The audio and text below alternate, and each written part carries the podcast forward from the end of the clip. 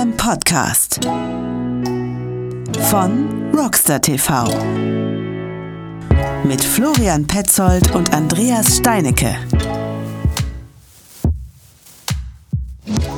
Hallo, liebe Podcast-Zuhörer von Rockstar TV. Der Florian hier. Und vor mir sitzt der Andreas. Hallo. Naja, also virtuell, ja, virtuell sitze ich vor virtuell, dir. Ne? Uns, uns, uns trennen 50 Kilometer ne? von Essen nach Kastrop. Aber wir sitzen uns heute wieder gegenüber. Haben auch schon, finde ich, eine, eine gute Woche abgerissen. Ne? Ja. Also wir, sahen, wir sind schon echt fleißig. Und ähm, wenn er das hört, ist, glaube ich, schon der nächste Monat ange, ja, angebrochen, ja, ja, glaube ich. Ja, ne? glaub, glaub, glaub genau. auch, glaub auch. Aber, ja. aber was Entfernungen angeht, toppen wir heute ja wieder mal äh, unsere äh, Gastentfernung, würde ich mal sagen, ganz locker. Ganz, ganz locker, locker, ganz, ganz locker. Easy. Geht irgendwie so über ein Teich hinweg. Darf ich anfangen? Darf ich? Ich habe was vorbereitet. Ach, bitte, bitte, ich, bitte. Ich freue mich sehr drauf. Also ich muss es auch ablesen, irgendwie halt, aber, aber dennoch, dennoch. Ne? So, Trailmeister, äh, Weltmeister 1989, erster Platz Trail der MTB äh, Weltmeisterschaft in den USA 1990, erster Platz Trail der Mountainbike Weltmeisterschaft in Kanada 1992, Trail Vizemeister 1992 und geboren ist er in der Schweiz, lebt jetzt in den USA. Er wuchs in Emmerding, Deutschland auf.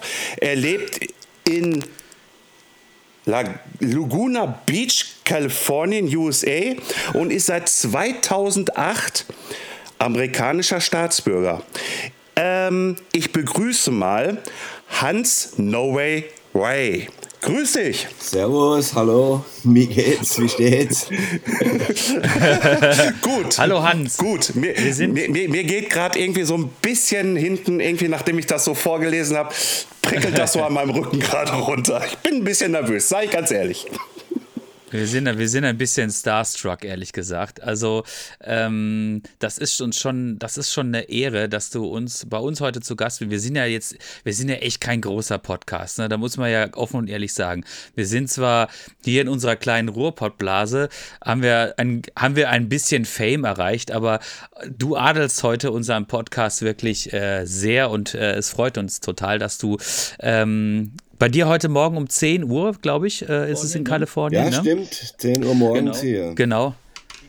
Die Zeit gefunden hast, um äh, bei uns heute Gast zu sein und in unserem locker leichten Format Lass mal quatschen, uns ein bisschen Rede und Antwort zu, äh, zu stehen. Wir müssen ja ehrlich sein, äh, wir werden uns heute nur auf Fragen konzentrieren und du wirst leider 60 Minuten lang unsere Fragen über, über dich ergehen lassen müssen und wahrscheinlich ähm, vieles von dem, äh, was du schon irgendwie zigmal erzählt hast, jetzt nochmal erzählen, aber wir sind halt auch einfach total neugierig, weil ich glaube, ähm, für die Leute, die Hans äh, da draußen nicht kennen, Hans ist, glaube ich, eine der Ikonen im Bereich Mountainbike schlechthin. Also ich glaube, es gibt kaum jemanden, der länger im Business ist äh, als du, würde ich mal sagen.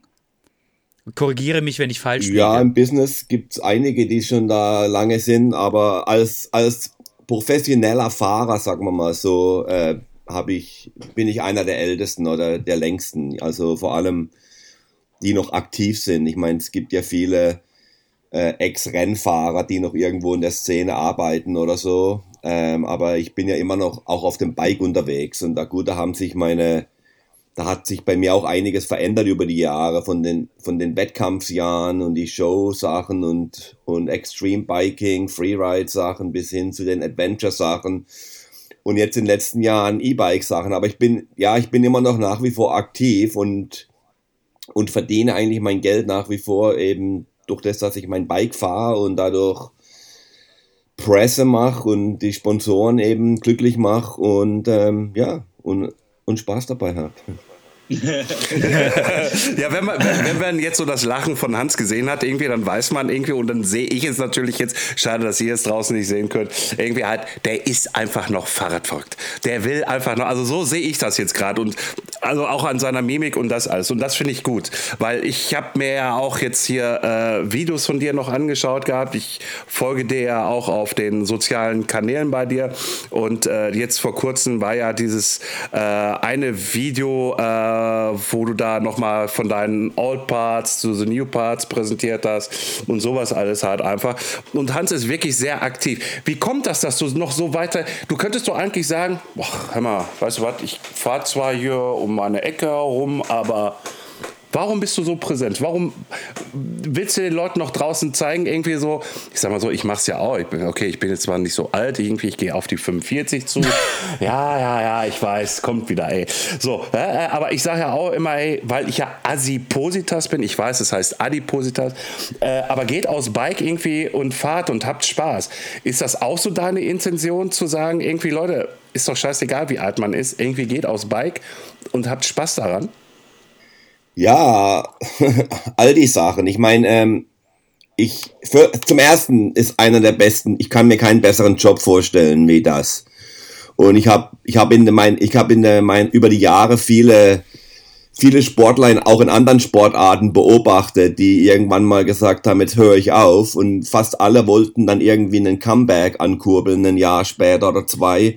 Und manchmal war es zu spät und manchmal ging es dann wieder. Aber die haben alle irgendwann realisiert, Mensch, äh, ich mache was, was mir Spaß macht, ich mache was Cooles und, und wie, wie du schon gerade angedeutet hast, für mich, wenn ich Leute inspirieren kann, ähm, zum Biken oder zum irgendwie einfach seinen Träumen folgen oder einfach zu reisen oder irgendwas Gutes zu machen, dann bedeutet mir das auch viel. Und der Sport hat sich immer weiterentwickelt und rasant über die letzten 40 Jahre und ich war dann auch immer äh, neugierig, wie, ja, wie geht's weiter, was kommt als nächstes, welche Hürde erreichen wir als nächstes, wo es dann nochmal neue Möglichkeiten gibt? Und so habe ich auch eben meine Karriere immer wieder ein bisschen geändert und, und hab, bin neuen Trends nachgegangen, wo ich einfach neugierig war, wie es da aussieht und, und vor allem hat es das auch dann interessant gemacht und macht es nach wie vor. Da kommen immer wieder neue Elemente dazu.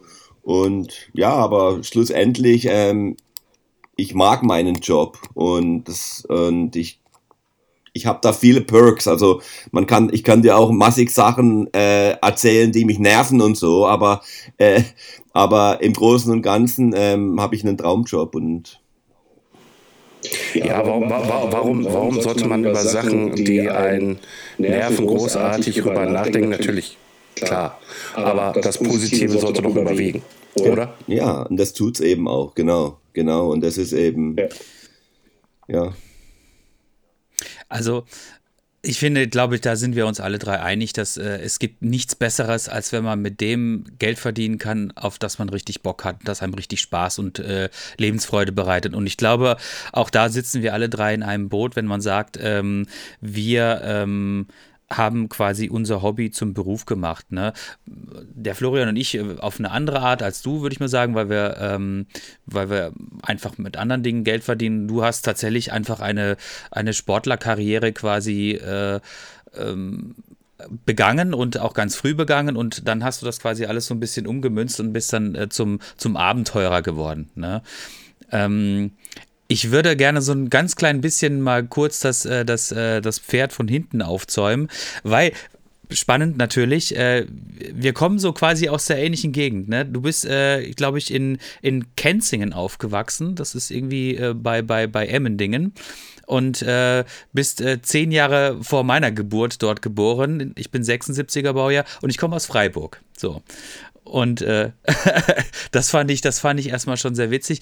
Jetzt ist es natürlich aber so ganz interessant zu erfahren, ähm, wie bist du denn aus dem beschaulichen Kenzingen auf einmal, ich spanne jetzt, ich spanne jetzt wirklich sehr lange, ich weiß, im äh, sehr hippen und äh, total funky äh, Laguna Beach gelandet.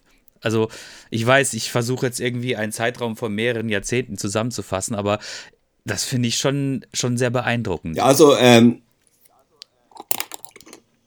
bin in, wie, wie, du schon sagst, in Kenzingen geboren, also in Deutschland geboren, obwohl ich einen Schweizer Pass habe, weil mein Vater war Schweizer, meine Mutter Deutsche. Bin aber, habe immer dann in Emmendingen gelebt, meine ersten 18 Jahre oder so. Und dort habe ich auch die, die Liebe zum Trailsport entdeckt. Allerdings äh, war das anfangs, wollten ich, wollte ich und meine Kumpels und mein Cousin, wir wollten Motorradtrail fahren. Wir haben den Motorradtrail-Club da entdeckt, weil die haben mal so ein ADAC Fahrradgeschicklichkeitsturnier organisiert, wo wir mitgefahren sind und haben ganz gut abgeschnitten. Und danach haben wir dann die Motorradfahrer imitiert mit unseren umgebauten Eigenbauten. Ähm, und bevor wir es wussten, hatten wir 50 Kids in Emding, die Fahrradtrail gefahren sind. Und die haben dann, die Jugendgruppe dort hat dann mal ein Fahrradtrail organisiert. Und so ist das alles, hat das alles angefangen für uns. Dann haben wir herausgefunden, es gibt schon, gibt noch andere Gegenden in Deutschland, wo auch schon Fahrradtrail-Veranstaltungen organisiert werden. Und auch in England und Spanien. Und so, das, das, war, das war Ende der 70er Jahre. Und Anfang der 80er Jahre ist das dann alles wirklich ins Laufen gekommen. Und 82 gab es dann den ersten Europacup und zwischendurch kam die BMX-Welle nach Europa. Und obwohl wir nie BMX gefahren sind, haben wir die BMX-Räder anfangs umgebaut zum Trailfahren. Trail heißt es übrigens, nicht Trail. Nur ein kleiner Tipp. Ja. Und ähm, haben die umgebaut und sind dann, ja, und so hat sich das alles angefangen. Und irgendwann kam der Punkt, wo wir gesagt haben, oder wo ich nicht umgestiegen bin aufs Motorrad Motorradtrail. Und wir waren recht erfolgreich. Ich war deutscher Meister, war in Europa unterwegs. Wir haben ein bisschen ein Taschengeld verdient bei, mit so Trail-Shows an irgendwelchen Stadtfesten oder Autohändler, äh, Jubiläums oder sonstigen äh, Events und habe dann eigentlich das Ganze an Nagel gehängt, als ich 18 war. Habe gesagt, jetzt wird es Zeit, dass ich was Richtiges mache. Ich gehe jetzt zur University und habe dann angefangen zu studieren und habe dann aber schnell rausgefunden, Mensch, eigentlich, ich kann da noch weiter Trail-Shows machen. Vor allem als, als Student kann man da noch ein bisschen Taschengeld verdienen.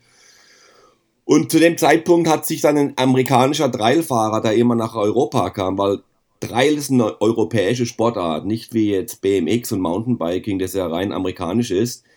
Und Trail war immer am größten in Amerika, äh, in, in Europa, sorry. Und so ein paar Amerikaner sind, sind rübergekommen nach Europa, sind da mitgefahren.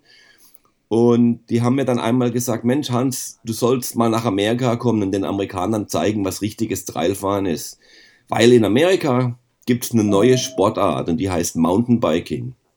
Und im Mountainbike-Rennen, da früher in den 80er Jahren, da war Trail immer ein Bestandteil von einem Rennen. Jeder musste in einem Mountainbike-Rennen ein Cross-Country, einen Downhill und einen Trail machen mit dem gleichen Fahrrad, also mit einem normalen Mountainbike.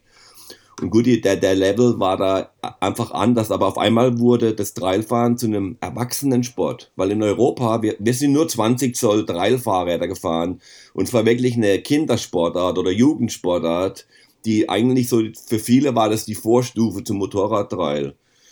Ja, dann dachte ich, das wäre doch eine, eine, tolle Gelegenheit, ähm, meine Karriere zu enden mit einem Besuch kurz nach Amerika. Hab dann ein Urlaubssemester beantragt von meiner Fachhochschule. Die haben mir das genehmigt. Habe ich doch über den Kultusminister habe ich das anfragen lassen. Und der hat mir dann, das ist eine andere Story, aber auf jeden Fall bin ich dann nach Amerika. Komm, komm auch raus, komm auch raus. Ja gut, ich hatte damals gerade angefangen zu studieren an der Fachhochschule. Mein erstes Semester war äh, ein, ein Praxissemester und das hatte ich beim ZDF in Mainz gemacht, unter anderem. Und da bin ich dann auch in Wetten das reingekommen und ein paar Wochen bevor ich nach ein paar Wochen bevor ich 1987 nach Amerika bin, war ich in Wetten das und damals war Wetten das noch groß, weil ich meine ähm, du weißt, was es heute bedeutet, wenn jemand sagt, ich, der hat 40 Millionen Views auf YouTube. Ich ja. hatte 41 ja. Millionen Zuschauer auf, im Fernsehen, live, mhm. auf einen Schlag. Krass. Damals gab es nur die drei Sender, wie wir alle wissen. Und da hat wirklich halb Deutschland und die ganzen Nachbarländer zugeschaut. Und ich war da wirklich, äh, wurde da so berühmt. Also in Deutschland, das war überall in, weißt du, Bildzeitung und Express und die ganzen Zeitungen haben drüber geschrieben, Abendblatt und so. Und das, das war noch mit Frank. Das war noch mit Frank. Genau, das war die ne? letzte Sendung, glaube ich, sogar mit Frank. Und Ach. dann. Ach, ähm, was war, was, was, was, was, wer, wer, wer war der Wettpart und was musstest du machen? Der Wettpart, in, in der Show, da waren Gäste wie Jane Fonda und so weiter ja. und Jutta ja. Ditford, das war eine von den Grünen. weiß nicht, ob es die noch gibt. Ah, sehr gut. Das war meine Wettpartnerin und die hat gewettet, dass Ach. dieser junge Mann äh, mit seinem Fahrrad auf vier Schwebebalken, die im Quadrat standen, äh, entlangfahren könnten. Und es hat sich, mhm. konnte sich Aha. keiner vorstellen, wie ein Fahrrad da ums Eck kommt, um die 19, den 90 Grad Ach. Winkel. Mhm. Und mhm. ich war da total aufgeregt und alles, habe dann aber doch schlussendlich die Wette gewonnen. weil ich bin dann so rumgehüpft um die Ecken. Und, ähm, und ja, auf jeden Fall, anstatt dann meinen, ähm, meinen neu gefundenen äh, Ruhm und Erfolg in Deutschland auszuschöpfen oder nutzen, habe ich meinen Koffer gepackt und bin nach Amerika auf die Einladung hin. Und das mit der Einladung hm. eben, ähm, es war so, ich war da auf der Fachhochschule, beziehungsweise ich war nur einen Tag dort in Stuttgart, habe dann dieses Praxissemester gemacht. Und dann dachte ich mir, Mensch, die hm. geben mir nie im Leben ein Urlaubssemester gleich als ein zweites Semester. Dann ist mir aber eingefallen, dass ich im Jahr zuvor hatte ich den Kultusminister von Baden-Württemberg äh, auf einer Sportehrung getroffen. Der hat mir irgendeine eine Sportlermedaille gegeben für irgendwas, weil ich deutscher Meister war. Und es war der Meier Vorfelder, der dann später beim DFB und so. Und okay. Okay. Da, da dachte ich, anstatt jetzt meiner Fachhochschule zu schreiben, schreibe ich direkt dem Kultusminister. Und der hat dann ein paar Wochen später einen Brief zurückgeschickt. Ja, das, das, ja, das sollte ja kein Problem sein. Und den Brief habe ich dann der Fachhochschule und die sind dann angekommen und natürlich Urlaubssemester.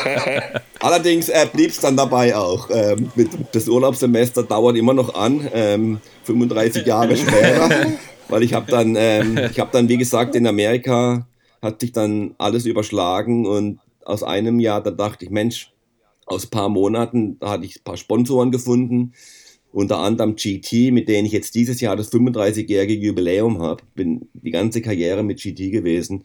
Hatte damals aber auch Swatch. Ähm, und die wollten unbedingt, dass ich zurückkomme und da Shows macht, in Amerika Tour mit Skateboarders und so weiter. Und ähm, habe dann gesagt, ja, das wäre ja super mal das für ein halbes Jahr zu machen. Und dann kann ich ja immer noch zurück zur Fachhochschule. Und dann aus einem halben Jahr wurde ein Jahr, und dann zwei, und dann drei und, und schlussendlich sind es 35 und wir zählen immer noch. Puh, Wahnsinn. Ey, geil. Ja, geil. Und, und, vor allen Dingen 35 Jahre GT. Also äh, ich, bin mal, ich bin mal ganz ehrlich, Andreas und ich haben uns gestern ja auch schon über und den Podcast, der am morgigen Tag, also heute, mit dir halt. Und ähm, ich kann mich auch noch dran erinnern, äh, ein Schulkollege damals fuhr auf einmal bei uns an der Schule mit einem GT Mountainbike auf. Und ich stand da so nur, weißt du, Zunge ganz weit unten am Boden. Ich so, darf ich mal fahren? Nein, Florian, darfst du nicht. Boah, ich konnte mir so im Arsch beißen. Ne? Irgendwie einfach sind, sind richtig gute, sehr gute Fahrräder zu der damaligen Zeit und wie auch heute auch wieder. Äh, ähm, und von daher alles gut irgendwie halt. Und äh, GT, hm, kennt man, ist ein Name, ist geil. Und wenn man dann noch 35 Jahre lang ja, denselben Sponsor hat, GT, dann, dann sagt das ja einfach alles auch aus. Das ist eine Kultmarke und ich bin da sehr glücklich oder froh, dass ich, dass ich so lange die Beziehung halten konnte. Und ich meine, ähm, das, das GT feiert dieses Jahr 50 Jahre Jubiläum. Ähm, und die kamen, wie gesagt, vom BMX und waren dann Anfang oder beziehungsweise Mitte der 80er, gegen Ende der 80er haben die dann richtig Gas gegeben, auch im, im Mountainbike-Bereich. Mhm. Und der frühere, äh, einer der Besitzer, also der Präsident damals, der Richard Long, das war so ein Visionär und der hatte so viel Sachen gemacht. Leider ist er schon dann viel, viel zu früh gestorben in einem Motorradunfall 1996. Aber dem verdanke ich und dem verdankt GT viel und der hat da wirklich GT zu dieser Number One, zu dieser Kultmarke der 90er mhm. Jahre ähm, geprägt und der hat zum Beispiel auch die Idee für mich meiner Meinung nach einer der größten äh, Milestones, also Meilensteine in meiner Karriere war wahrscheinlich, als ich mein erstes Video gelauncht habe. Und das war, da war ich dann schon vier, fünf Jahre in Amerika und, und am Anfang der Mountainbike-Boom, als ich nach Amerika kam, der war da noch nicht im vollen, im vollen Gange. Also das hat noch ein paar Jahre gedauert und ich habe da zwar eine gute Zeit gehabt und bin da rumgereist für Swatch, habe auch so ein bisschen Geld verdient, aber irgendwann hat man, kam auch der Druck von zu Hause, Mensch, was machst du, wenn das alles vorbei ist in ein paar Jahren? Und hier, ähm, da war schon Druck und alles. Und noch nie hatte irgendjemand äh, eine Karriere gemacht in irgendeiner Alternativ-Extremsportdisziplin, you know. Wenn, dann muss das, äh, das Extremste für unsere Eltern ihrer Generation war, wenn du irgendwie ein alpin Skirennläufer warst. Und die waren ja eigentlich ja. berühmt und berüchtigt und waren im Fernsehen. Aber einer, der mit dem Fahrrad im, im, im Dreck rumhüpft, ähm, das hat also das da hat das hat's noch nicht gegeben und und auf jeden Fall lange Rede, ähm, das, so hat sich das dann alles irgendwie auskristallisiert und ähm, ja, ähm, und das habe ich ganz vergessen, mit was ich überhaupt angefangen habe. Äh, du, du, du, wolltest was sagen, irgendwie halt mit dem Video. Ah ja, genau, der Video, genau. Das, das Video kam dann ein paar Jahre später und das war dann genau, als der Boom auch anfing vom Mountainbiking. Und das war für mich der Durchbruch, weil ich wäre zwischendurch fast hätte ich das alles an Nagel gehängt und wäre professioneller Inline-Skater geworden. Ich habe da schon angefangen. Das ist wieder eine andere Story. Und dann kam aber dieser, dieser Richard Long, der Präsident von GT, eines Tages auf mich zu und hat gesagt, Hans, es ist so schwierig, den Leuten zu er erklären, was du mit deinem Bike machen kannst. Lass uns doch so ein Video machen. Und dann daraufhin haben wir mein erstes Video gemacht, das hieß Hans No Way Ray, das ist unter anderem auch auf meinem YouTube-Channel. Und das Video war neu. Das, es gab vorher noch keine Mountainbike-Videos, außer Rennvideos. Es gab paar ganz langweilige Videos, wo dann irgendwie 30 Minuten Womans, also Frauen Cross Country, 30 Minuten Herren Cross Country mit irgendwelcher Elevator, Aufzugsmusik und total langweilig. Und, und das Video, was wir machten, das war kurz und knackig mit, mit lauter Musik und Personalities und One-Liners und, und Action. Und das ging damals du musst dir vorstellen, da gab, es gab kaum Mountainbiking im Fernsehen. Internet gab es noch nicht. Die, die Leute waren hungrig und die Videokassetten, die sind rumgegangen. Die wurden also wirklich, so viele Leute erzählen mir heute noch, dass sie haben das Video hundertmal angeschaut und die übertreiben nicht. Und das, das wurde auf Partys mitgenommen und es wurde, und das hat, das, in der ganzen Welt ging das rum und es war so, was äh, YouTube war für Danny McCaskill, das war VHS für mich. Und mhm. daraufhin sind noch andere Videos gefolgt, aber dadurch war ich praktisch, ich war eigentlich der, der erste und einzige damals, der eine Karriere im Mountainbiking machen konnte, außerhalb vom Rennenfahren. Mhm. Und mhm. das war eben mit diesen, wir nannten es damals Extreme Videos oder Extreme Mountain Biking, weil das Wort Freeride gab es auch noch nicht obwohl wir eigentlich das, wir waren die Original Freeriders, aber äh, wir nannten das Extreme Mountainbiking damals und ähm, ja, so viel. Ich glaube, das war auch sehr stilprägend äh, für alles, was danach kam. Und ähm, du hattest ja auch, ähm, in Amerika hattest du dich ja dann äh, neben dem Trial, glaube ich, dann auch mal in Richtung, in Richtung Downhill-Rennen orientiert. Und hast das, glaube ich, auch eine Zeit lang mitgemacht. Ja, ja, ne? ich habe dann so überall ein bisschen mitgemacht. Ähm, ich wollte den Leuten auch zeigen, ich kann mehr wie nur Trail fahren. Und es fing mhm. an mit, mhm. am Anfang habe ich da noch nach wie vor das 20 Zoll Trail gemacht.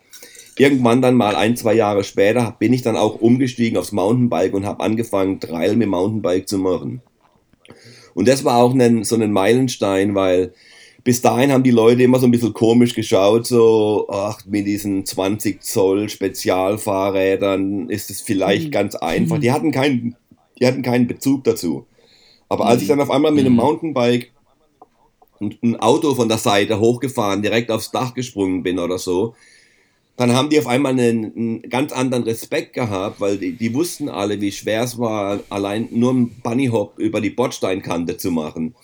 Und das war ein Durchbruch und dann eben habe ich, daraufhin habe ich auch angefangen, so ein bisschen Mountainbike-Rennen zu fahren, weil äh, nicht nur Downhill, auch Dual Slalom, weil ich hatte das Glück, als ich nach Amerika kam, ähm, hat mich gleich nach Laguna Beach verschlagen, zufällig. Und da war dieser Mountainbike-Club, einer der ältesten Mountainbike-Clubs der Welt, die Laguna Rats, also mit D, Rats. Und das war so einer der ersten Bike-Clubs überhaupt. Die waren kurz nach dem Anfang, nach den Clunkers, kamen die hm. zugange. Hm. Und den Club gibt's immer noch. Mit denen fahre ich jeden Mittwochabend, haben wir eine Tour und danach gibt's ein Lagerfeuer, wo einer Tacos kocht und dann trinkt man dann Biers. Da war ich gerade gestern Abend wieder und dieser Club hat mich eigentlich zu, den, zu einem richtigen Mountainbiker gemacht. Da waren so viele hardcore coole Typen drin.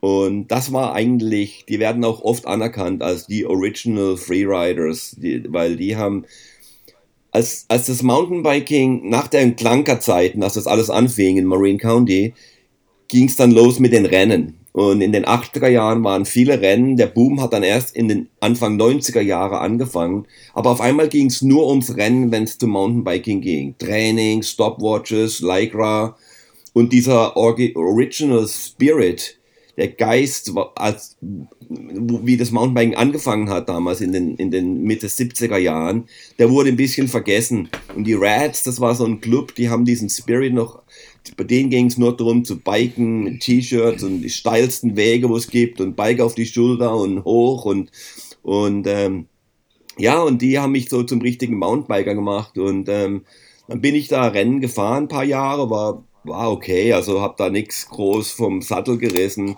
Ich war so in Amerika, war ich so in den Top 20 in der Pro-Klasse normalerweise und ähm, im Slalom hatte ich ja, ich hatte mal, wurde mal Dritter bei der Slalom-WM ähm, 93.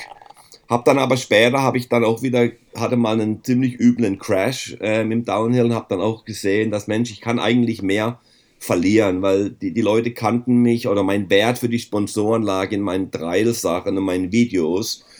Und selbst wenn ich jetzt im Downhill noch bessere Resultate gehabt hätte, hätte das nicht unbedingt meiner Karriere äh, weitergeholfen. Dann habe hab ich mich entschieden, mich eher wieder auf meine Trail-Sachen zu konzentrieren. Und ein paar Jahre später dann, als ich mich dann vom Wettkampf verabschiedet habe, ähm, habe ich dann mein Hans Ray Abenteuer-Team angefangen. Und dann habe ich angefangen, das war, das war auch so Mitte 90er, Ende 90er, wo ich eben mit meinem Bike die Welt bereist habe und Dokumentarfilme gemacht habe und oft irgendwelche Bergketten oder Gebiete durchquert habe, die, die vorher noch nie durch, mit dem Bike äh, durchquert wurden oder die als unfahrbar galten. Und ja, und ja, so hat es, hat sich das alles entwickelt. Warst du da auch, warst du da auch hier äh, Machu Picchu oder ja, da warst du auch, ne?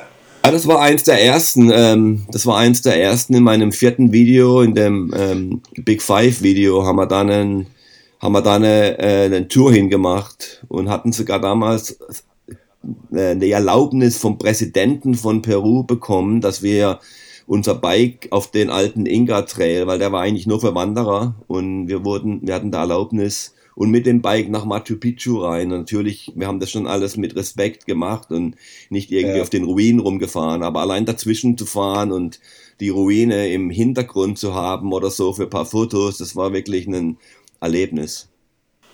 Das, das glaube ich gerne. Irgendwie hat schon ganz alleine, also ich war nie da, äh, werde ich wahrscheinlich auch nie hinkommen, ähm, aber wenn ich die Dokumentationen sehe über Machu Picchu, es muss einfach grandios da sein. Also halt die Berge, irgendwie die alten Ruinen, das Bild schon ganz allein, es muss großartig sein. Und da, und da dann auch noch mit dem Fahrrad herfahren zu dürfen. Herzlichen Glückwunsch, Hans. Das war schön, ja. Das war schön. Es ist sehr touristisch mittlerweile, aber kann ich trotzdem nach wie vor empfehlen, da mal vorbeizuschauen. Du hattest ja ähm, in Amerika ähm, ganz, ganz viele Sachen auch am Anfang gemacht, die dich, äh, die dich natürlich weiterhin bekannt gemacht haben. Eine Geschichte, die ich auch gehört habe, ist, dass du bei den Olympischen Spielen gewesen bist im Vorprogramm. Ja, im Nachprogramm sozusagen. Bei der, Oder Schluss, Nachprogramm. bei der Oder Schlussfeier Nachprogramm. haben wir mitgemacht. Ähm, das war damals 96. Und da waren gerade so diese Extremsportarten wurden groß. Da gab es die ersten X-Games, also die, X, es, und die ersten X-Games hatten Mountainbiking und Trail in, in den X-Games. Mhm. Und daraufhin im nächsten Jahr war, war die Olympiade in Atlanta und da haben sie den Kenny Ortega, das ist ein ganz berühmter äh, Mann in Hollywood, der Cinematographer, der hat viele von den Michael Jackson Videos gemacht und der kannte die ganze Musikszene und in, in, vor paar Jahren hat er dieses High School Musical Film gemacht und diese Sachen auf jeden Fall. Der hatte da so einen Extremsportakt zusammengestellt. Das war so, ein sieben, so, so eine siebenminütige Performance mit Skateboardern, BMXern, some Inline-Skatern, Trampolinspringern und ein paar Trailfahrern. Und da waren Leute wie Tony Hawk und Matt Hoffman und Dave Mirror und, und so weiter, die waren da alle mit am Start. Und das war ein Erlebnis. Da haben wir wirklich volle Rehearsals gehabt, für eine Woche geübt und dann war das live und wie gesagt, die das hieß, da waren, da haben, da waren zwei, Mil, zwei Milliarden Zuschauer hätten da zugeschaut, wer weiß, aber damals waren solche Sachen schon noch ähm, größer, gell, weil vor allem eben, es gab weniger Kanäle und es gab noch kein Internet. Oder mhm. ja, das Internet hat dann kurz danach so langsam angefangen, aber 96, ich habe kaum ein Foto, da gab es keine, gab's keine Cellphones ich habe kaum ein Foto von dem Moment. Da hat keiner Fotos gemacht oder so. Also da gibt's ganz wenig Footage von den, von der, das ist wahnsinnig, gell? aber auf jeden Fall, ähm, ja. das ist echt abgefahren. Ähm, als du quasi äh, rübergemacht hast nach, äh, nach Amerika, ähm, das war ja mit Sicherheit, ähm, du hast ja erzählt, das hat sich einfach, das ist einfach alles so passiert. Du hast den, ähm, Du hast deinen amerikanischen Kollegen kennengelernt, der dich ja da quasi auch so ein bisschen in die Szene eingeführt hat, dich Sponsoren äh, ähm, vorgestellt. Kenny hieß er, ne? Äh, Kevin Norton. Äh, Kevin Norton, genau so. Und äh, das hat ja dann äh, einfach so eine Art, äh, ja, es, der Motor war einmal angeschmissen, dann lief es auf einmal, ne? Und äh, du hattest da, glaube ich, echt boah, du bist da in so viele Sachen irgendwie reingekommen als, als, als Erster auch irgendwo, wo man heute sagt so, boah, unfassbar. Also welche Momente auch da sich ergeben haben. Ne? Du hast jetzt erzählt ne, von den, von den X-Games und von, von Olympia und dergleichen. Ne? Ähm, hat sich das für dich immer so organisch angefühlt? Also war das immer so, ähm, ja, das ist ja jetzt cool, dass das jetzt irgendwie alles so passiert? Oder ähm, warst du manchmal auch so ein bisschen, ja, ey, aber eigentlich bin ich doch immer noch der, der, der junge Mann aus, äh, aus Kenzingen und äh, bin jetzt hier in der großen, weiten Welt äh, in, von Laguna Beach, ne? Unweit von Hollywood und äh, das Leben macht gerade so ein bisschen mit mir, was es will, aber ich genieße es in vollen Zügen. Wie, wie, wie, wie, wie war das für dich? Ja, so, so war das schon ein bisschen. Ich glaube, das, das Hauptmerkmal war, ich meine, ich hätte mir nie vorstellen können, dass das, dass das sich alles so entfaltet und dass ich das mit, dass ich das 35 Jahre später immer noch machen würde. Nie. Ich habe immer, seit ich 16 bin, sage ich, ich mache das jetzt noch ein, zwei Jahre. Und mit, mit 20, als ich nach Amerika bin, hat meine Karriere eigentlich erst angefangen. Und ähm, von daher gesehen musste ich mich da schon ab und zu kneifen. Aber ich glaube, Haupt, der Hauptgrund ist, keiner hatte Erwartungen. Und die Sachen sind schon ein bisschen passiert. Die Welt war bereit für was Neues, aber man musste eben auch offen sein, so gewisse Risiken einzugehen. Ich meine, weil ähm, ich war zum richtigen Zeit am richtigen ähm, Ort, aber das passiert, glaube ich, vielen Leuten im Leben. Nur manche laufen dann weiter oder, oder nehmen die Chance nicht wahr. Und ich habe halt bei so Sachen, paar Sachen ausprobiert und paar Sachen, man weiß ja nie, aber ich glaube, es war einfach, da waren keine Erwartungen da. Ich habe nicht irgendwie in, mhm. Sachen sind dann einfach passiert und manchmal äh, habe ich erst Jahre, Jahrzehnte danach eigentlich rausgefunden, wie, wie wichtig so ein paar Sachen waren, weil die, wie die ersten Videos, wo ich gesagt habe und wie viele Leute dann auf einmal auf das Zasca und die GTs aufmerksam wurden, so wie ihr vorhin erzählt habt, bei euch auf dem Schulhof hatte einer. Das hat, ja. einiges hatte, hatte damit zu tun. Ich war so der, der Kopf hinter, das Gesicht hinter dem Zaskas und das, hat, das ist mir damals gar nicht so aufgefallen. Ähm, ich habe das einfach so gemacht und, und dann aber 10, 20 Jahre später, vor allem jetzt heutzutage im Social Media, bekomme ich jetzt so viele Messages von Leuten, die einem solche Stories erzählen. Wegen dir habe ich das gekauft und bla bla bla, you know, und, und ähm, aber wie, ja, so, da musste ich mich schon ab und zu kneifen und äh, wie, wie sich, was sich da, wie die Sachen sich da überschlagen haben und was da fürs, ähm, ja, at the right time, at the right place, I guess. Ja, ich glaube, du hast halt einfach, ähm, ähm, wie du schon gesagt hast, quasi die richtigen Entscheidungen zum, zur richtigen Zeit getroffen und hast ja damit ja wirklich ein, ein sehr solides Fundament aufgebaut, auf dem du heute, 35 Jahre später, quasi immer noch aufbauen kannst. Ne? Also du hast ja schon selber gesagt, die Welt hat sich einfach äh, krass verändert. Wir leben 2022 jetzt und ähm, vor 30 Jahren hörte sich das an wie die ferne Zukunft. Das war so, ja, da werden wahrscheinlich dann irgendwie Autos in der Luft schweben und äh, wir werden nicht mehr auf dem Boden fahren. Aber weit gefehlt, ne? Und äh, aber heute ist es mit Sicherheit für die, für die für die Extremsportler unter den Downhill-Fahrern oder, oder Radfahrern, wie auch immer, glaube ich, eine ganz andere Geschichte. Ähm, sich auch irgendwo darzustellen und auch so darzustellen, dass man daraus auch irgendwie ja ähm, ein Lebensmodell draus machen kann. Ne? Also mir fallen, mir fallen da jetzt ein paar Leute ein, zum Beispiel halt Danny McEskill oder sowas von Jahren, der es halt auch einfach mit einem mit einem relativ simplen Video geschafft hat, einfach auch so viel Aufmerksamkeit zu, äh, zu bekommen. Und du hast ihn ja auch quasi von Anfang an ähm, so ein bisschen supported, ne? Und hast ihn dann auch relativ schnell kennengelernt. Ja, der Danny, der, der hatte, ja, der hatte so eine Breakthrough-Karriere mit seinem Video, wie du sagst. Und ja, der Danny ist aufgewachsen, der hat meine Videos angeschaut und hat das Ganze dann zu dem nächsten Level. Und als YouTube dann reif war, um groß zu werden, war er so einer der ersten YouTube-Stars, zumindest in, im Bikesport oder in der Extremsportszene. Und ich meine, das, das Ganze, ähm, die Pionierarbeit, die, die ist schon auch nicht immer leicht. Das, man hat zwar auch Vorteile, weil du bist der Einzige. Ich hatte damals die Bühne für mich selber, ähm, wenn es zum Videos kam. Und dann kam vielleicht dann ein Jahr später, hat noch jemand anderes ein Video gemacht. Heute kommen paar hundert Bike-Videos auf YouTube alleine raus. Heute. Allein und morgen nochmal. Und das ist alles, das ist alles so groß jetzt. Aber diese Pionierarbeit war nicht einfach insofern, weil das hatte noch nie jemand gemacht. Und oftmals gab es da Skeptiker oder zum Beispiel in der Bike-Szene damals ging es alles um Cross-Country und Downhill. Ne, Downhill kam sogar ein bisschen später. Am Anfang war alles Cross-Country. Und viele von den Teammanagern, die kamen vom Rennradsport her und die haben eher so einen Draht eben zum Ausdauer hin. Und wir kamen immer so, ich war oft als Dreilfahrer, so der Lonely Warrior, Warrior so das fünfte Rad am Wagen. Und selbst dann, dann, als ich anfing, dann wollte ich auch noch eine Karriere machen, ohne Rennen mehr zu fahren. Das gab es ja noch gar nicht, gell? Oder, ähm, oder wir haben ja kein Geld jetzt noch irgendwelche, als dann der Freeride-Boom kam für sowas, die, das wurde irgendwie belächelt, ach, die, diese Verrückten, die da irgendwo die Hänge runterrauschen. Äh, wir, haben doch, wir haben doch kein Geld oder nehmen da kein Geld jetzt weg von unserem Rennteam. Und, und so war, gab es da viele so, so Phasen, die mussten erstmal irgendwie, das musste den Leuten erstmal klar wurden.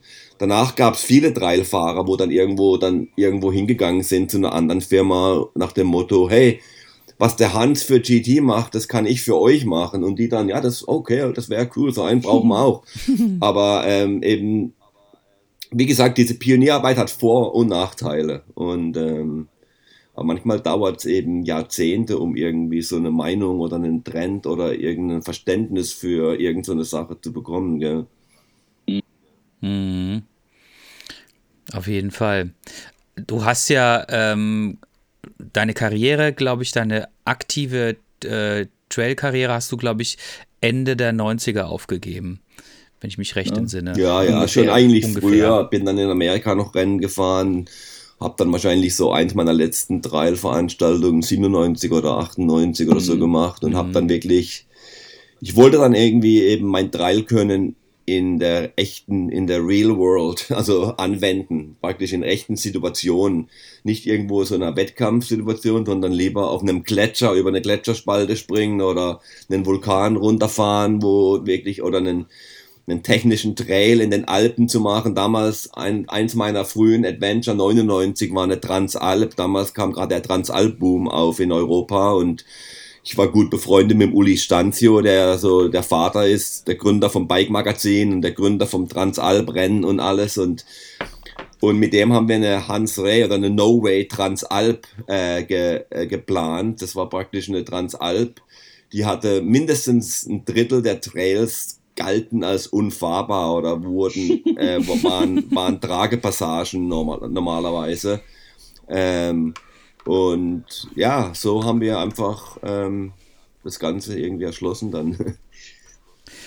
Ist damals dein, äh, dein, dein Nickname auch entstanden oder gab es den schon vorher? Also No Way. Also der no kam way. ganz am Anfang, als ich nach Amerika kam, weil die hatten noch. Okay die hatten noch nie einen Dreilfahrer gesehen und zudem äh, konnte keiner Hans-Jörg aussprechen. Dann habe ich gesagt, nennt mich einfach Ray, weil äh, mein Nachname, weil äh, das ist ja ein normaler, das ist ja eigentlich ein, ein Name in Amerika. Dachte, in zwei Wochen gehe ich wieder heim oder in zwei Monaten fliege ich wieder heim. Das ist mir egal, das sollen mich einfach jetzt Ray nennen, weil das war immer so ein Zungen, Tongue-Twister, wie heißt das auf Deutsch? Zunge, äh, Zungenbrecher. Zungen, Zungenbrecher. Zungenbre Zungenbrecher. Und auf jeden Fall ähm, mit dem Trail haben sie mir dann immer so Ch- Challenges, probier mal da hochzuspringen oder das und dies und, und dann immer so die erste Reaktion von allen war, no way, das ist impossible, das geht nicht. Und jedes Mal, wenn jemand gesagt hat, no way, das ist impossible, war das für mich ein Grund, das zumindest zu probieren. Und bald darauf haben sie mich No Way Ray genannt und das ist irgendwie hängen geblieben. Ähm, so, so fing das an. Florian, jetzt habe ich schon, Ja, ich habe schon so ja, viele ja, Fragen gestellt und ich habe noch ungefähr drei Seiten mehr, aber du, ich möchte, ich möchte dir nicht immer das Wort Ja, nehmen. es ist, es ist mal wieder so faszinierend irgendwie halt. Ich, äh, ich, ich krieg nichts raus. ich krieg wirklich nichts raus, obwohl doch eins, eins äh, liegt mir doch dann doch am Herzen. Dein soziales Arrangement mit diesem Wheels for Life. Erklär mal ein bisschen was dazu. Na, Wills for Life ist eine Hilfsorganisation, die ich 2005 gegründet habe. Und meine Frau und ich, wir, wir rennen das Ganze. Das ist also eine Non-Profit-Charity. Und wir machen das auch alles auf, also freiwillig, also ehrenamtlich. Ähm, selbst, selbst wenn ich irgendwie mal zu einem Projekt nach Afrika oder irgendwo hinreise, zahle ich das aus meiner eigenen Tasche oder verbinde das mit einem Arbeitstrip. Und ähm, wir geben Bikes an Leute, die äh, Mobilität brauchen, Transportmittel.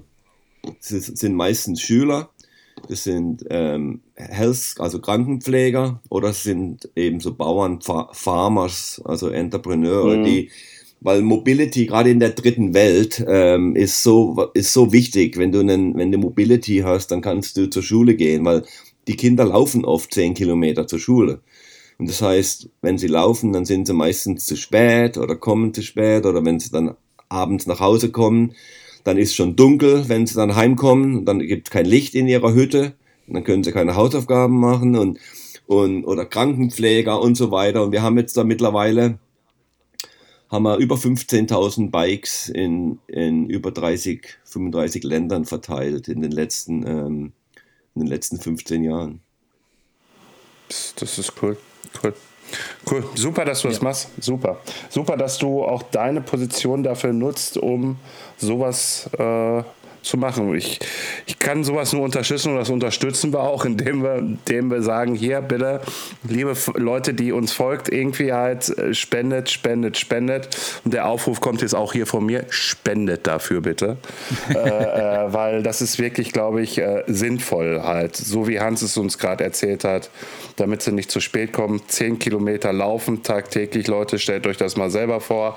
Ihr geht hin, 10 Kilometer und müsst dann wieder 10 Kilometer zurück. Aber das Wichtigere ist, die, Das- die Kids haben am Schluss eine, eine, eine Ausbildung, eine Ja, Ed- ja, um Gottes Willen, Education. um Gottes Willen. Und das hilft dann das Leben. Und das Bike nebenbei tut das, das Leben versüßen. Auf viele, weil die müssen ihr Wasser holen. Und manchmal ist es auch ein Kilometer weg, die Wasserpumpe. Mhm.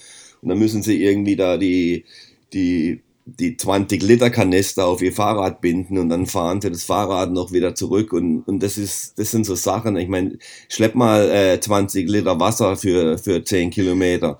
Ähm, und, und das sind so viele Sachen und eben Krankenpfleger oder die, die dann eben Patienten besuchen können oder die, die können ähm, AIDS-Aufklärungen machen in Dörfern, wo sie hinfahren und so weiter. Das, also das hört gar nicht auf. Und jetzt gerade mit Covid auch sind die Bikes auch ganz wichtig dafür, dass die, dass die Krankenpfleger eben da Hilfe leisten können.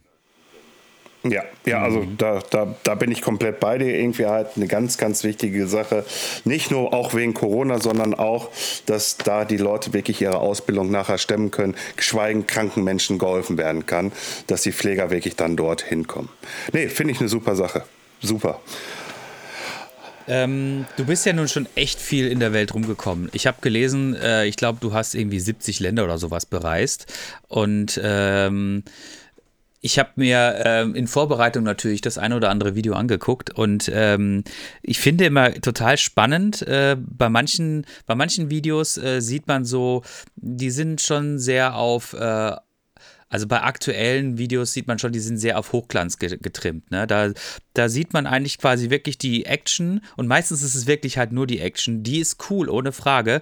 Aber ich finde, ab und an ne, wird das halt ein bisschen repetitiv. Also ähm, Where the Trail Ends oder sowas oder, oder, oder ähm, Follow Me oder wie sie auch alle heißen. Ne? Die haben immer wieder so Sektionen, wo halt dann entsprechend die Pros dann fahren und mit cooler Musik, das ist geil, ne? Die Videos, die ich mir jetzt von dir angeguckt habe, die erzählen eigentlich auch immer wieder so ein bisschen so eine Geschichte.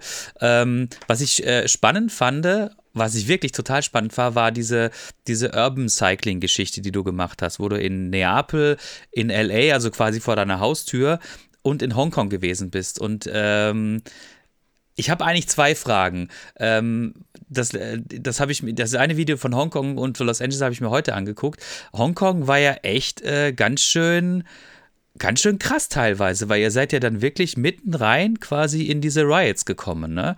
Und das sieht man dann in so zwei, drei Szenen, sieht man das dann so und denkt man dann so, oh, warum fahren sie denn jetzt direkt dahin? Ich meine, cool, dass ihr es gemacht habt, aber das war doch bestimmt gefährlich, ne? Wir haben auch, wir haben es eigentlich auch probiert zu vermeiden, aber manchmal war man da mittendrin ja. Und ja. die eine Szene, ja, das, das war ganz komisch. Also, ähm, das war da während den Protesten 2019 und wir haben dann noch so ge gescherzt, so Hongkong wird vielleicht nie mehr das gleiche sein, wie es mal war und, und wie das, wie das, wie wir jetzt alle heute wissen, ist es nie mehr das gleiche. Die Chinesen sind da jetzt eingeschritten und das, die Demokratie ist praktisch am Ende. Und damals diese Proteste haben probiert, das zu vermeiden. Und die, die waren dann überall, wir, haben, wir waren da unterwegs und da gab es sogar eine App, wo unser Local-Fahrer hatte, wo du sehen konntest, wo die Hotspots waren oder wo die Raptor Force, das war so das, das, die Polizei-Sondereinheiten, wo die unterwegs waren. Und weil die sind überall aufgesprungen, das war nicht irgendwie ein Protestmarsch irgendwo. Und dann auf einmal warst du da halt wieder mittendrin und wir waren da paar Mal am Rande und paar Mal haben wir dann aber auch geschaut, dass wir wegkommen. Und das Komische war, du gehst dann zwei Blocks rüber und da ist ganz normales Leben. Die Leute sitzen im Café, essen, trinken in der und zwei Blocks drüber geht's zu wie im, wie im Krieg. Gell? Aber ähm, ja, diese Urban Adventure, die habe ich in den letzten Jahren gemacht und ich finde es eigentlich eine super. Das Coole ist der Kontrast, weil ich suche Städte aus, die haben eine super äh, Natur rundrum. Und dieser Kontrast zwischen Natur und Urban Jungle und Verkehr und Vogelzwitschern und Rich und Poor und History und Future und da gibt es so viel und, und Bike ist so ein coole, so ein cooles ähm, also Fahrzeug, um eben solche Städte zu erkunden. Und nicht nur die Städte, wo dann, wo du dann in Nachbarschaften kommst, wo du noch nie warst diese LA-Film, da haben mir so viele Leute, die ihr Leben lang in LA gewohnt haben, haben gesagt, Mensch, ich habe keine Ahnung gehabt, dass es, dass es dies gibt oder dass es lauter diese Trails in der Stadt gibt. Und gleichzeitig siehst du die ganzen famous Landmarks, weißt du, das Hollywood Sign oder Downtown LA oder was auch immer. Und ähm, und jetzt war das letzte war in äh, San Francisco, das heißt oh. Slay the oh. Bay und das ist jetzt fast fertig geworden. Oh. Das ist wirklich, ähm, ich, hoffe in den nächsten zwei Wochen wird das launchiert und da fing, das sind meistens fünf Tagestouren. An manchen mhm. Tagen sind wir mit dem mhm. E-Bike unterwegs, an anderen mit dem normalen Bike. Ich habe dann immer ein paar Gastfahrer dabei, wie in LA, da war die Missy Joey mit am Start und der, der Tim Comerford, das ist der Bassist von Rage Against the Machine. Und jetzt hier beim, beim letzten Trip hatten wir am, am ersten Tag hatten wir eine Stage in Marine County, da waren wir mit den ganzen Klankers unterwegs. Den Pionieren vom Mountainbike, also dem Joe Breeze, dem, dem Charlie Kelly, dem Otis Guy, die waren, haben wir den berühmten Repack Downhill gemacht und die waren sogar auf den Original-Bikes von damals. Und dann hat Brad Tippy war die, dabei äh, die ganze Zeit. Und am letzten Tag hatte uns der, der aktuelle Downhill Junioren Weltmeister äh, noch ähm, äh, kam noch dazu der Jackson Goldstone. Und da hatten wir praktisch am Anfang so die, die, der, der, den Anfang vom Sport und am Ende die Zukunft von unserem Sport. Und, und zwischendrin hatten wir wirklich ähm, paar coole Sachen gemacht und erlebt. Und wie gesagt der Film ist ähm, der kommt jetzt raus äh, in zwei Wochen, schätze ich. Und zwischenzeitlich bin ich schon an der Planung vom nächsten Urban Adventure. Also ich fand das Format wirklich total geil, weil ähm, du schaffst es halt den Leuten eine Geschichte zu erzählen. Ähm, und äh, es ist halt nicht alles immer so auf Hochglanz ge getrimmt. Ne? Also in Hongkong da irgendwie auf einmal mitten in den Rides irgendwie zu sein, das hätte man auch easy rausschneiden können, aber es ist drin geblieben und ich fand das gut, dass es drin geblieben ist. Ne? LA ähm, hatte so einen schönen Kontrast aus äh, Ach geil, guck mal, das sind ja richtig geile fette Trails. Dann aber wiederum der eine Trail, der quasi direkt an dem Interstate vorbeiging, wo du irgendwie auf gefühlten 10 Lanes oder 20 Lanes, was weiß ich, keine Ahnung, so viele Autos sind, ne? Und du bist aber trotzdem quasi eigentlich nur einen Steinwurf, Steinwurf entfernt auf einem Trail halt, ne? Das fand ich schon spannend und ähm, auch generell halt, ähm, wie sich LA so ein bisschen darstellt. So wir Europäer, wir Deutsche, wir sind natürlich von dem, was wir von LA halten, einfach von den Medien geprägt. Ne? Wir sehen halt irgendwie so ein Bild, das ist eine Autostadt, da gibt es halt, da gibt viele komische Stadtteile, wo man nicht hingehen sollte, da gibt es viel Kriminalität, aber man muss sich immer wieder selbst ein Bild davon machen. Und ich war letztes Jahr auch mal ein paar Tage in LA und ich fand die Stadt am Ende des Tages äh, eigentlich total geil, weil sie mir, sie hat einfach so einen geilen Spirit, ja. Ich bin auch irgendwie an, ähm, äh, wie hieß dieses äh, Skid Row äh, da in, in Downtown. Da sind wir auch dran vorbeigelaufen. Genau wo die Obdachlosen wohnen, genau, weil unser, unser Loft war da, war auch in Downtown. Wir sind dann auch quasi ein, zwei Blocks irgendwie zu weit nach links gelaufen. Auf einmal waren wir dann da und auf einmal war alles ganz düster und komische Leute auf der Straße. Und drei Blocks später warst du dann irgendwie bei einem Walgreens oder sonst irgendwas und alles war wieder, alles war wieder super, ne? Alles war wieder geleckt und äh, Zivilisation und keine komischen Menschen. Ja, also das sind eben genau, genau diese genau. Kontraste. Genau, genau. Das ist genau diese ja. Kontraste. Oder wie ja. du sagst, die Trails gleich außerhalb, wir haben, wir haben Berge, die sind ähm, 3000 Meter hoch, gleich außerhalb von LA. Und du, du bist da in den Bergen drin und es ist Natur wie in den besten Nationalparks mit Wasserfällen. Und dann drehst du dich rum und hinter dir ist Downtown LA, die Silhouette 20 Kilometer entfernt. Also äh, es ist, es ist wirklich, das ist das Schöne. Oder du gehst da auf Catalina Island, die Insel, wo wir waren am letzten Tag und das ist alles Nature Preserve. Da, da siehst du noch Kalifornien, wie es mal für vor 100 Jahren aussah, weißt du, da, da rennen die mm. Bisons mm. noch wild rum und da gibt es nur eine Stadt drauf und aber die Insel, die hat lauter ähm, ja einfach Natur pur und Kalifornien, wie es mal wie es mal war, bevor das jetzt so ähm, erbaut wurde, wie es jetzt ist. Nee, ja, und dann, und das Geile ist natürlich dann noch so als i-Tüpfelchen mit den Leuten, mit denen du da rumkommst. Du hättest ja auch alleine rumfahren können, aber du hast ja halt irgendwie Missy eingeladen, die halt auch jeder kennt, der halt irgendwie Downhill schon seit Jahrzehnten verfolgt, weiß halt, wer das ist, ne? Und dann noch irgendwie der, der Kollege da irgendwie, von dem man zwar vielleicht schon mal mitgekriegt hat, ähm, dass er Mountainbike fährt, aber vor allen Dingen weiß er halt, dass er halt einer der bekanntesten Bassisten in einer der größten Bands schlechthin aus den 90ern halt ich, ist. Ich, ne? bitte, ich, ich, ich, bitte dich, Wes Boland ist auch Mountainbiker. Ja, das, das stimmt. Es gibt, es gibt Leute, äh, die, äh, die, die sieht man nur aus einer Perspektive und weiß gar nicht, was sie noch als, quasi als Hobby machen. Und offensichtlich ist ja der, der Timmy äh, ähm, auch ein sehr fähiger äh, Mountainbiker. Ja, der ne? ist angefressen. Das, weil, weil je, jeder, jedes Kind träumt davon, Rockstar zu werden und er träumt davon, äh, Mountainbiker zu werden.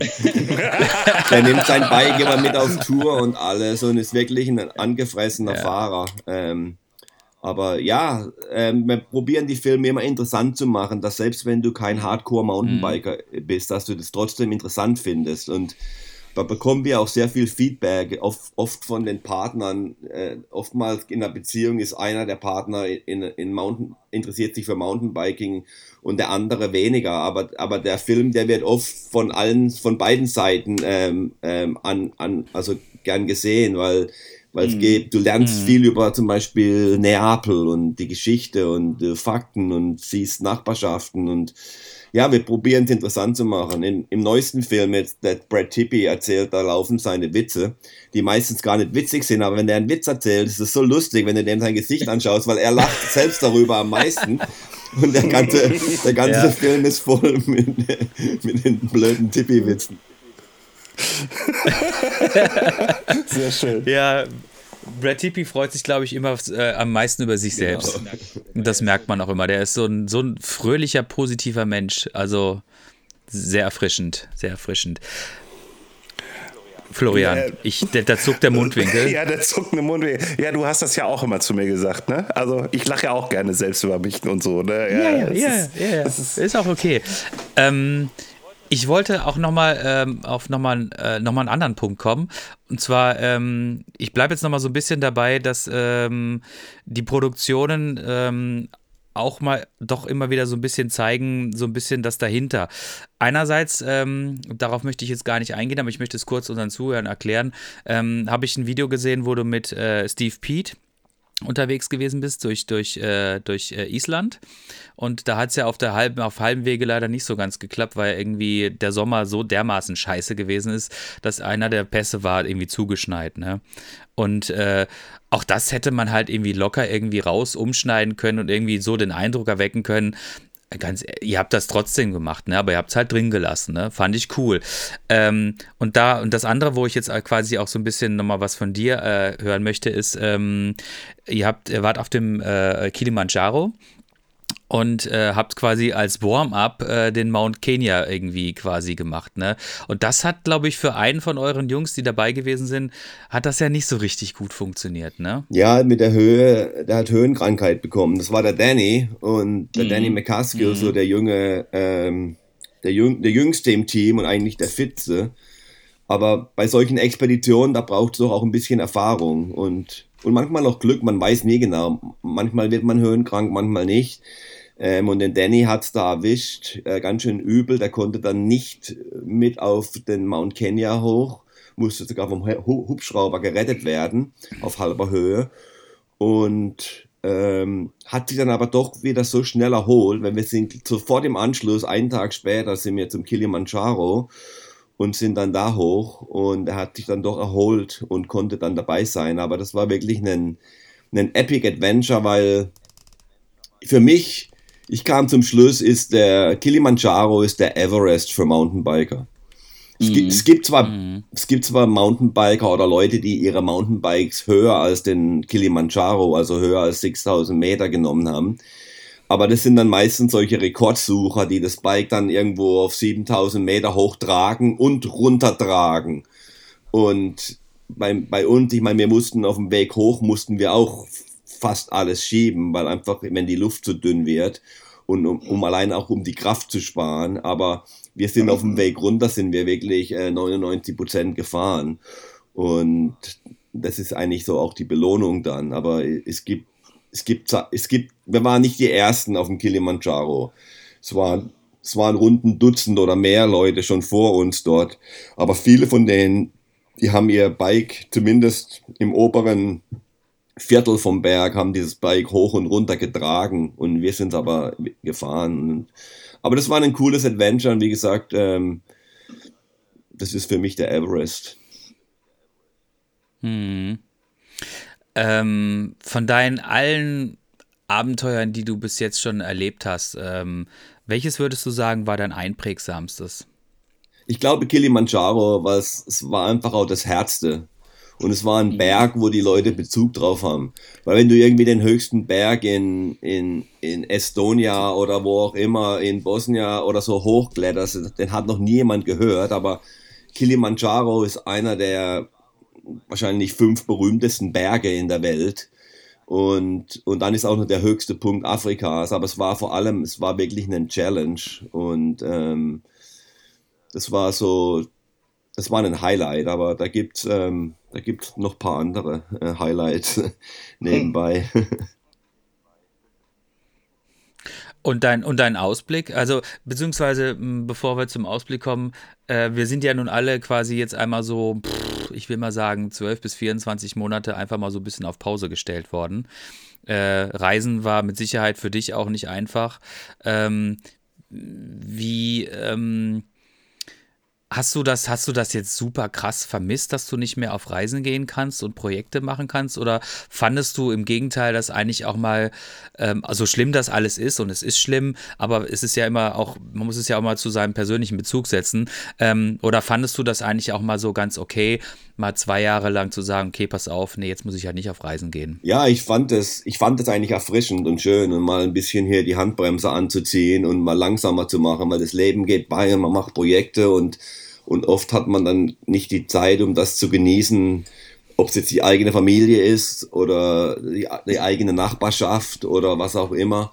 Und ich war eigentlich ganz froh, nicht so viel zu reisen. Natürlich, das Challenge ist, die, du willst schauen, dass du nach wie vor deinen Beruf machen kannst, beziehungsweise bezahlt wirst. Und du musst, du musst dann nach wie vor irgendwelchen Resultate vorzeigen können. Und, mhm. ähm, und, oder beziehungsweise in den letzten Jahren, du musst Content kre kreieren. Also, und das machen ja mittlerweile mehr als genügend Leute. Da ist es manchmal auch schwierig, dann neue interessante Sachen zu finden und zu machen. Und, mhm. und, mhm. und da, da muss man auch wieder, wiederum kreativ sein. Und ich hatte zum Beispiel, ich wollte damals, ich konnte mein Adventure nicht machen, und zwei, also mein Urban Adventure 2020, teils weil auch der Kameramann, äh, der kommt immer von Frankreich. Ich habe da einen, den Cedric Tassan, der, der ist Kameramann, Schneider, in einem, der fliegt den Drohnen, der macht den Tonaufnahmen, der schneidet, der, der und der fährt das Ganze mit dem Bike mit. Und den werde ich übrigens in meinem nächsten Adventure, werde ich den mit in die Story einbauen, weil die Leute wollen immer wissen, ja, wie habt ihr das überhaupt gefilmt und wie kommen da die Kameraleute rum? Und da werden wir das mit ein, einbilden. Aber auf jeden Fall ähm, konnten wir damals kein, kein Adventure machen. In, und dann habe ich gesagt, also ich wollte eigentlich eine, eine Fernreise wieder machen. Habe dann gesagt, mach, um das einfacher zu machen, lass mich San Francisco machen. Dann ging das aber letztes, also dann ging das 2020 nicht, wegen, wegen den ganzen Lockdowns und allem. Und der Kameramann konnte nicht kommen und dann hatten auch alle so Verständnis, wenn man da mal vielleicht jetzt kein neues Adventure hatte im Jahr. Und dann kam 21 und dann habe ich immer gehofft, dass endlich mal die, dass man wieder reisen kann, weil Europäer konnten ja für die längste Zeit, bis im November jetzt, letzten Jahr, konnten die nicht nach Euro Amerika kommen. Und wie gesagt, dann habe ich immer wieder verschoben vom, vom Frühling auf den Sommer, auf den Spätsommer. Und irgendwann habe ich gesagt, ich muss jetzt doch ein Adventure machen. Und habe dann mit einem neuen Team das gemacht. Und das hat dann schon einige, ähm, das war dann schon, ähm, hatte einige Herausforderungen und Probleme. Aber man muss da eben flexibel sein und, und, und weitermachen. Aber ähm, diese, diese Zwangspause, die, die war mir eigentlich ganz recht. Hm. Ja, verstehe ich, verstehe ja, ich. Ja, vielleicht gut. auch um, um Energie, wie du sagst, auch um Energie, Nachbarschaft, Freunde, Bekannte, einfach auch mal ein bisschen mal wieder ich sage es jetzt mal so, also so war es bei mir, wertzuschätzen, dass man sie hat, dass man sie auch mal wieder besucht, auch Familie besucht ähm, und Energie zu tanken für neue Ideen. Also zum Beispiel jetzt hier unser Podcast, irgendwie hat, ich habe den letztes Jahr im Februar angefangen, erstmal alleine und äh, Andreas ist seit Mai, war das jetzt, glaube ich, ne? seit Mai mit dabei und Andreas rief mich an, du sag mal, sollen wir nicht den Podcast zusammen machen und wupp, und seitdem an, wir haben hier beide immer tierisch viel Spaß mit unseren Gästen und, äh, und äh, die, die, dieser Podcast kam halt einfach aus dieser Idee heraus, man trifft ja immer irgendwelche Leute auf Veranstaltungen, Messen. Also ich wiederhole mich zwar, aber für dich jetzt mal zur Information. Äh, und man trifft sie irgendwie halt und dann traut man sich, diese Menschen mal eben kurz anzusprechen.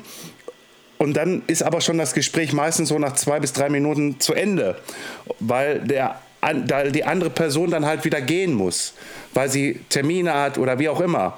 Und du stehst dann da so und fühlst dich dann so, ach, ich hätte ihn gerne noch das oder jenes gefragt. Weißt du, und das war dann halt so gesehen so meine Idee, halt diesen Podcast aufzunehmen mit interessanten Menschen, ähm, die man dann mal nicht zwei bis drei Minuten nur sprechen hört, sondern, sondern mal eine Stunde. Dass wir versuchen, mhm. von unserer Seite aus vielleicht die richtigen Fragen zu stellen, ja, äh, die Leute zu präsentieren und einfach auch in, diesen, in dieser Stunde eine verdammt geile Zeit zu haben. ja? ja. Na, ihr habt da, ihr habt da selber was kreiert für euch und das ist oft in unserer Szene. Wenn du wenn du Rennfahrer bist, ja, dann kann, können deine Resultate sprechen. Aber wenn du sonst ein Leben haben willst oder einen, Living, also wenn, wenn du davon leben willst, dann musst du kreativ sein. Und gut, da kamen jetzt die ganzen Influencern zum Beispiel an. Die haben dann irgendwie eine Nische gefunden, wo sie dann irgendwas äh, zeigen konnten oder predigen konnten oder eine, eine kleine Audienz aufbauen können. Und, und so gab's, so war auch meine Karriere. Da, das war nicht irgendwie, das, da musste man einfach kreativ irgendwas machen, das aber einen Wert hatte für andere, für die Sponsoren oder für das Publikum oder ähm, und ähm, das ist cool, dass ihr das macht und dass ihr das ins Leben gerufen habt. Und ähm, weil wenn ihr es nicht macht, dann äh, keiner wird es für euch machen. Ähm, Hm.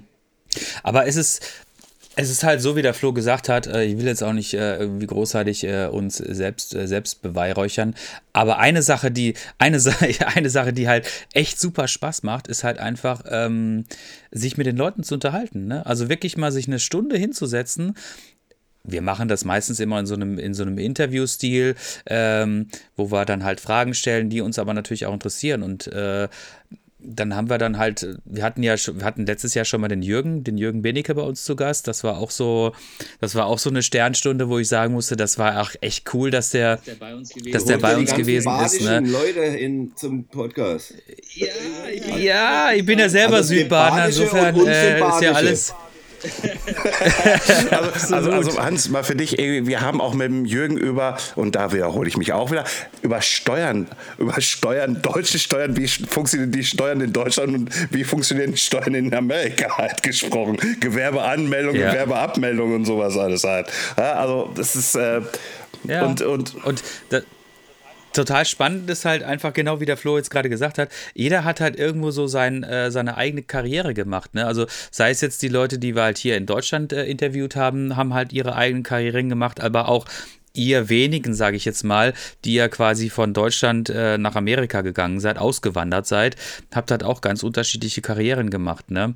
Und äh, das dann wiederum in einer Stunde für uns da mal irgendwie so ein bisschen, ja, in, in, in, in Gespräch zu führen, das macht halt echt einfach Laune, ne? Und ähm, ja, ich würde fast sagen, wir sind jetzt äh, schon über eine Stunde unterwegs und äh, ich würde jetzt, glaube ich, einfach mal ähm, in, die, in, den, in den Schlussakkord enden.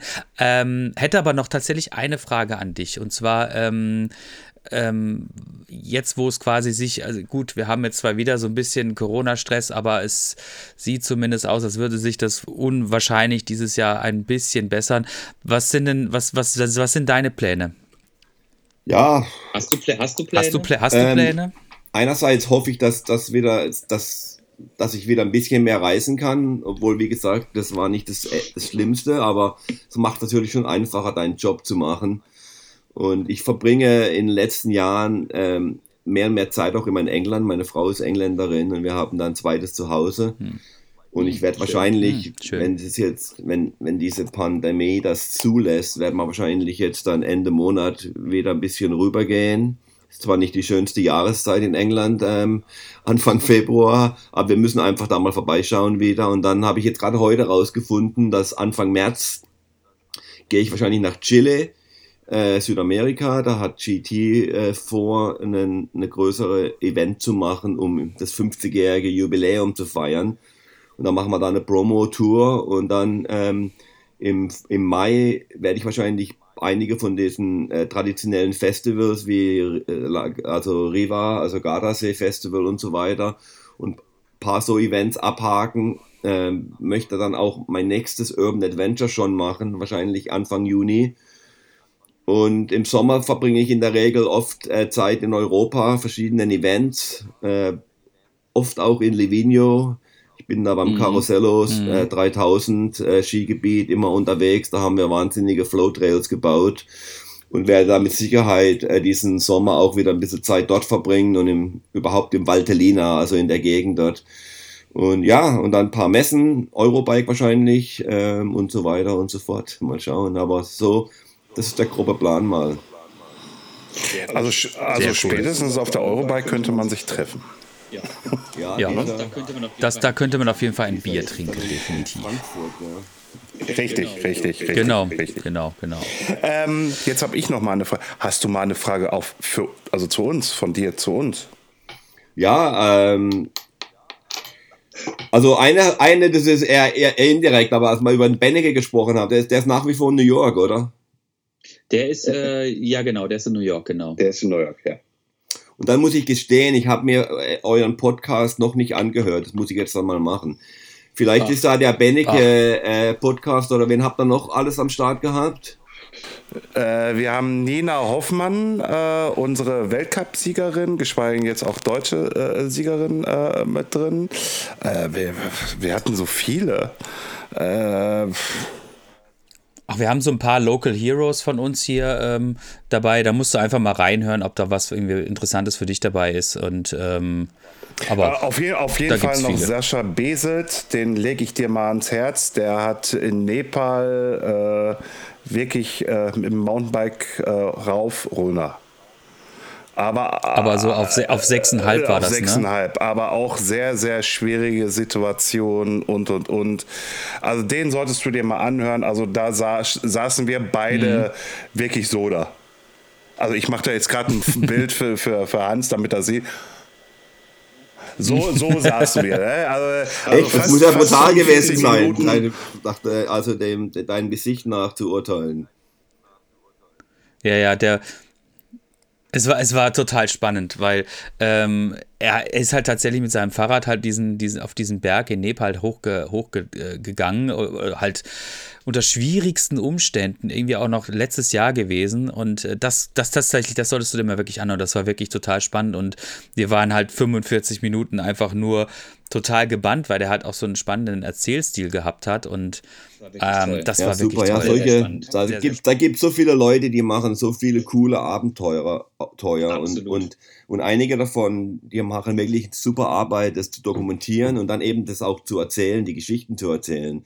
Und solche, solche Vorträge, wenn das richtig gemacht ist, sind spannend. Ich habe jetzt gerade die, äh, vor ein paar Tagen den Film gesehen über die 14 Summits, die 14, wo dieser Oh, Nepa ja, der Nepalese, der hat da die ganzen 8000er hat der in, in sechs oder sieben Monaten bestiegen. Hat, der Messner hat 16 Jahre dafür gebraucht. Und es war wirklich ein super Film und, und ich hatte davon we relativ wenig mitgekriegt, obwohl ich der Szene so verfolge, habe ich das irgendwie gar nicht mitgekriegt, als es stattgefunden hat. Aber das war eine, das ist ein super Film und eine super Story. Ich glaube, 14 Gipfel heißt es, oder? Oder 14 Summits. Hm, For- Fortin Summons, ja, gibt's bei uns auch, genau. Auf auf äh, Netflix ist das, genau. Ja, super Film, auf jeden Fall, total spannend. Ähm, ja, ich glaube, wir könnten jetzt noch echt äh, nochmal locker irgendwie eine Stunde quatschen, aber wir setzen uns ja immer so zum Ziel, dass wir maximal irgendwie so über eine Stunde, 70 Minuten sind. Die haben wir jetzt erreicht. Deshalb äh, läute ich jetzt mal die Verabschiedung an und sage vielen, vielen, vielen herzlichen Dank, dass du unsere Einladung erstens angenommen hast. Äh, wir sind ja wirklich ein kleiner Podcast, dass du dir die Zeit genommen hast, morgens um 10 bei dir in Kalifornien, hoffentlich sonnigen Kalifornien, und ähm, dass du uns so spannende Geschichten erzählt hast aus deinem wirklich super spannenden. Leben. Vielen ja, Dank. freut mich und ich hoffe, ihr erinnert euch noch an mich, wenn ihr dann riesengroß seid und, ähm, und, und vergisst es nicht, meine Freunde. Ne, viel Glück mit allem und macht weiter so und ähm, wir sehen uns irgendwo auf einem Event nächstes, dieses Jahr, dieses Jahr. Da, also, also wenn wir die Millionen hier äh, mit den Säcken reintragen, dann werden wir natürlich äh, auch an dich denken, lieber Hans. Dann kommst du natürlich auch in den nächsten Podcast mit bei. Dann mach, Ja, dann das habe ich schon auch oft eine gehört. Bullshit. Ja, ja, ja, nee, nee, nee, nee. Das, was ich sage, das hat Hand und Fuß. Äh, und, und die nächste Videoproduktion zahle ich dann, dann aus meiner Portotasse. nein, nein, nein, alles gut, alles gut. Du, wirklich recht herzlichen Dank. Äh, super Informationen von dir. Danke, dass du wirklich dir auch die Zeit genommen hast von meiner Seite aus heraus. Ähm, sehr interessant und wie gesagt, äh, ähm, dein soziales Arrangement, äh, Reels äh, for Bike, äh, ähm, kommt bei uns noch explizit auf den Blog mit drauf und äh, wir weisen nochmal darauf hin. Wie gesagt, wir haben jetzt so viele Sachen angesprochen. Die meisten kann man, äh, viele von den Filmen kann man bei mein, auf meinem YouTube-Kanal sehen. Da sind neue Sachen, sowohl auch, auch die alten Sachen drauf. Ähm, und, und dann eben, eben Social Media, wenn man da kann man, gerade vor allem auf Instagram und Facebook bin ich recht aktiv. Da kann man dann immer so ein bisschen die neuesten Sachen äh, irgendwie mitbekommen. Wird alles verlinkt. Hans, ich danke dir und sage Tschüss. Okay, hasta la vista, macht's gut. Ciao.